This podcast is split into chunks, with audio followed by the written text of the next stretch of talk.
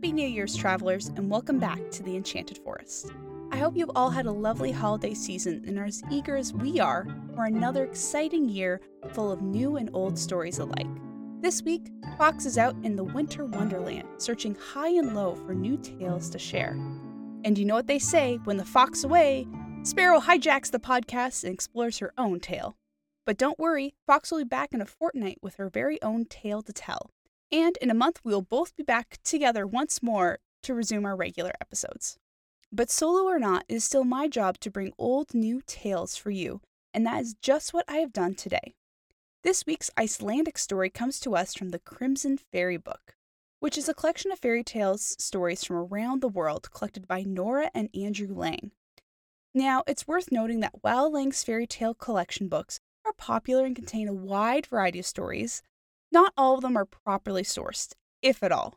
Additionally, there are stories from all over the world, yet they were translated and adapted by this couple from the British Isles. So there's always a chance there could be translation errors or things straight up changed for their audiences. And sadly, I was unable to find a secondary source for today's tale, so we are really placing our trust in the Langs today. Nevertheless, this is still a charming little story and a perfect way to start the new year right. So, with all that preamble out of the way, it's time to curl up next to a warm fireplace, catch ourselves a mouse, as I tell the tale of the cottager and his cat. Once upon a time, there was an older couple living in a dirty, rundown cottage on the outside of town. Despite the sorry state of the cottage, which locals would say was even fit for a pig to live in, the old man that lived there was actually quite wealthy. You see, he went to great lengths to hoard his wealth and would rather starve himself than part with any of his precious, precious coin. Seriously, this guy could compete with Scrooge McDuck for his greedy, money obsessed nature.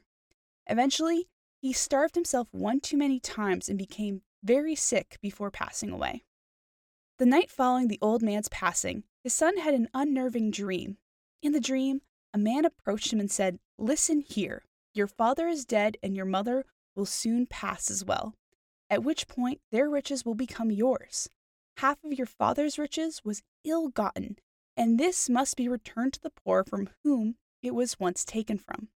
The other half must be thrown into the sea, but watch as the money sinks. If anything is able to swim, catch it and you may keep it, even if it's a single piece of paper.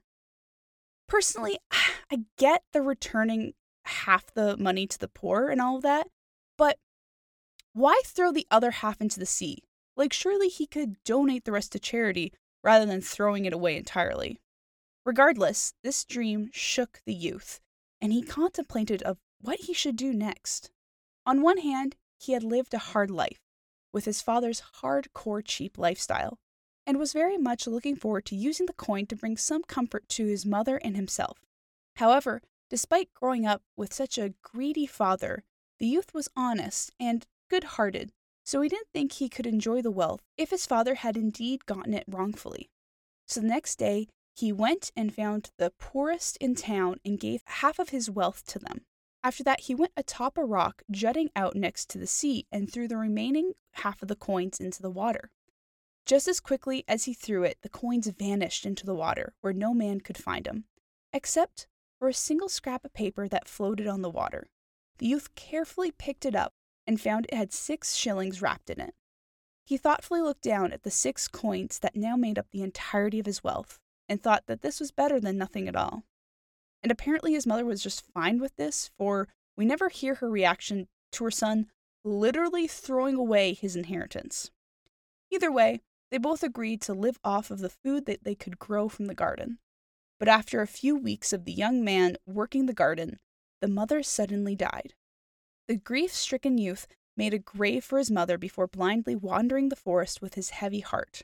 Eventually, he came across a small hut in the woods. Feeling quite hungry, he knocked on the door and asked them if he could have some milk to drink. The old woman who answered the door invited him for dinner and offered him a place to sleep at no charge. Grateful for the offer, the young man accepts and enters to find two women and three men already at the table. Now, the story never specifies the relation these individuals have with each other, so they likely could just be one family, but in my head canon, it's that this lady's home is like the room of requirement, and all these people are on similar quests of self discovery, but all need just a safe place to be that night. So these are all like protagonists of their own story that just happened to cross paths this one night, and I kind of love it. But while they were eating, the young man was surprised to see an unfamiliar beast sitting next to the fire. It had a bluish gray coat and it wasn't very big. But what caught his attention was the creature's big, bright eyes and the peculiar singing sound it made. He quickly asked his dinner companions what they called the creature, and they told him it was a cat. He asked if he could buy the cat so that he may have company on his journey.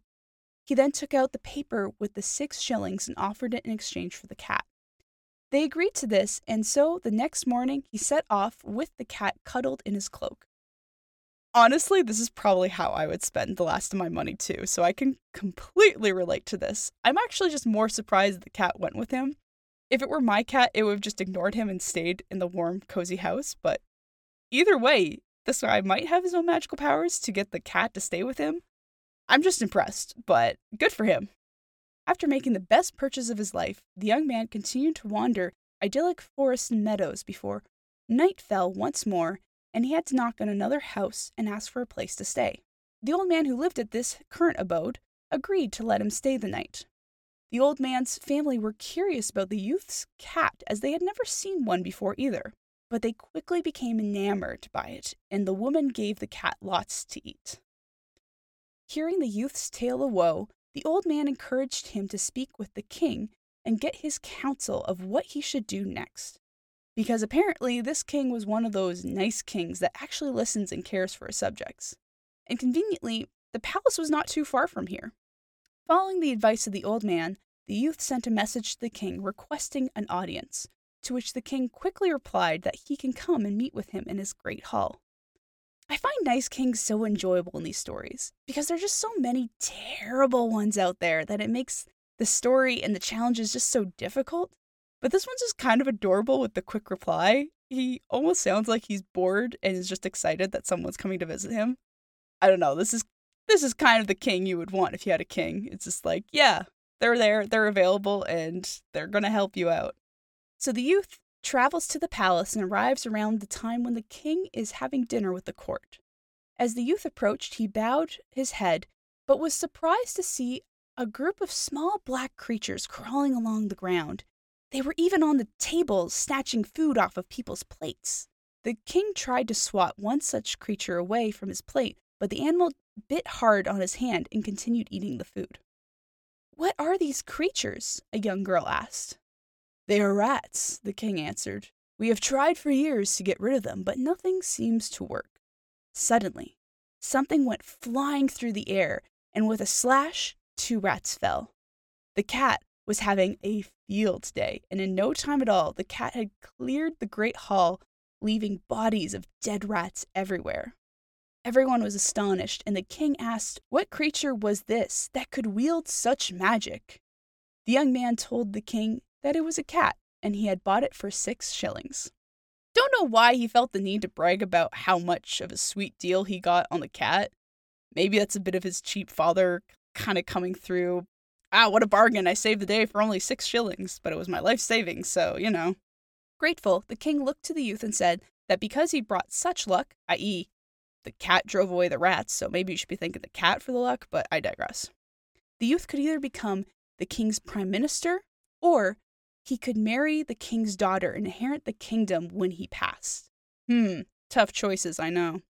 Without missing a beat, the young man picked the princess in the kingdom, and that brings our story to a close, proving cats are just the best. It will solve your local king's pest problem, and you'll get to marry the princess because of it.